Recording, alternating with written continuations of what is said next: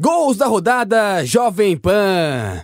Na Arena da Baixada, o Atlético Paranaense venceu o Corinthians por 1 a 0. Confira a narração do gol na voz de Fausto Favara. Mete a para na frente, vai atrapalhando, dá para o Furacão, Vitor Bueno dominou, recolheu o piso, atrapalhou de pé na direita. Ele volta o jogo, tem Fernandinho pedindo para a metida na grande área, levantou, toque de cabeça, para vai sobrando para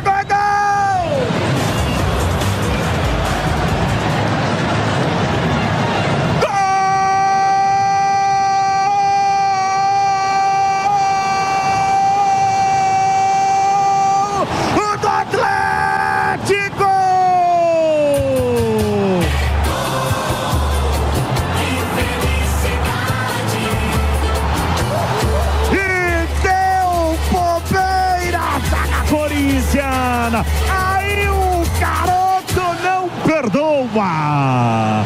Vitor Roque número 9. E vem o cruzamento na meia esquerda. O toque de cabeça. No meio, o Vitor Roque chegou. Só tocou. Só tocou de maneira sutil lá para a profunda das redes. Respalando de cabeça. Pro fundo da rede de Cássio. Pra festa do torcedor do Furacão. Festa do torcedor do Atlético. Atlético na frente. Atlético na frente. Atlético 1. Corinthians 0. E aí, Cássio vai fazer o quê? E na Arena Independência, o Cruzeiro venceu o São Paulo por 1 a 0. Confira a narração do gol na voz de José Manuel de Barros. Também vai bater dali, ameaçou, não bateu. Preferiu abertura no lado direito. O William chegou, dominou no bico da grande área, levantou para a boca do gol. Vai Gilberto, toque de cabeça.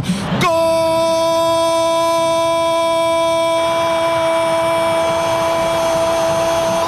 Cruzeiro, Machado.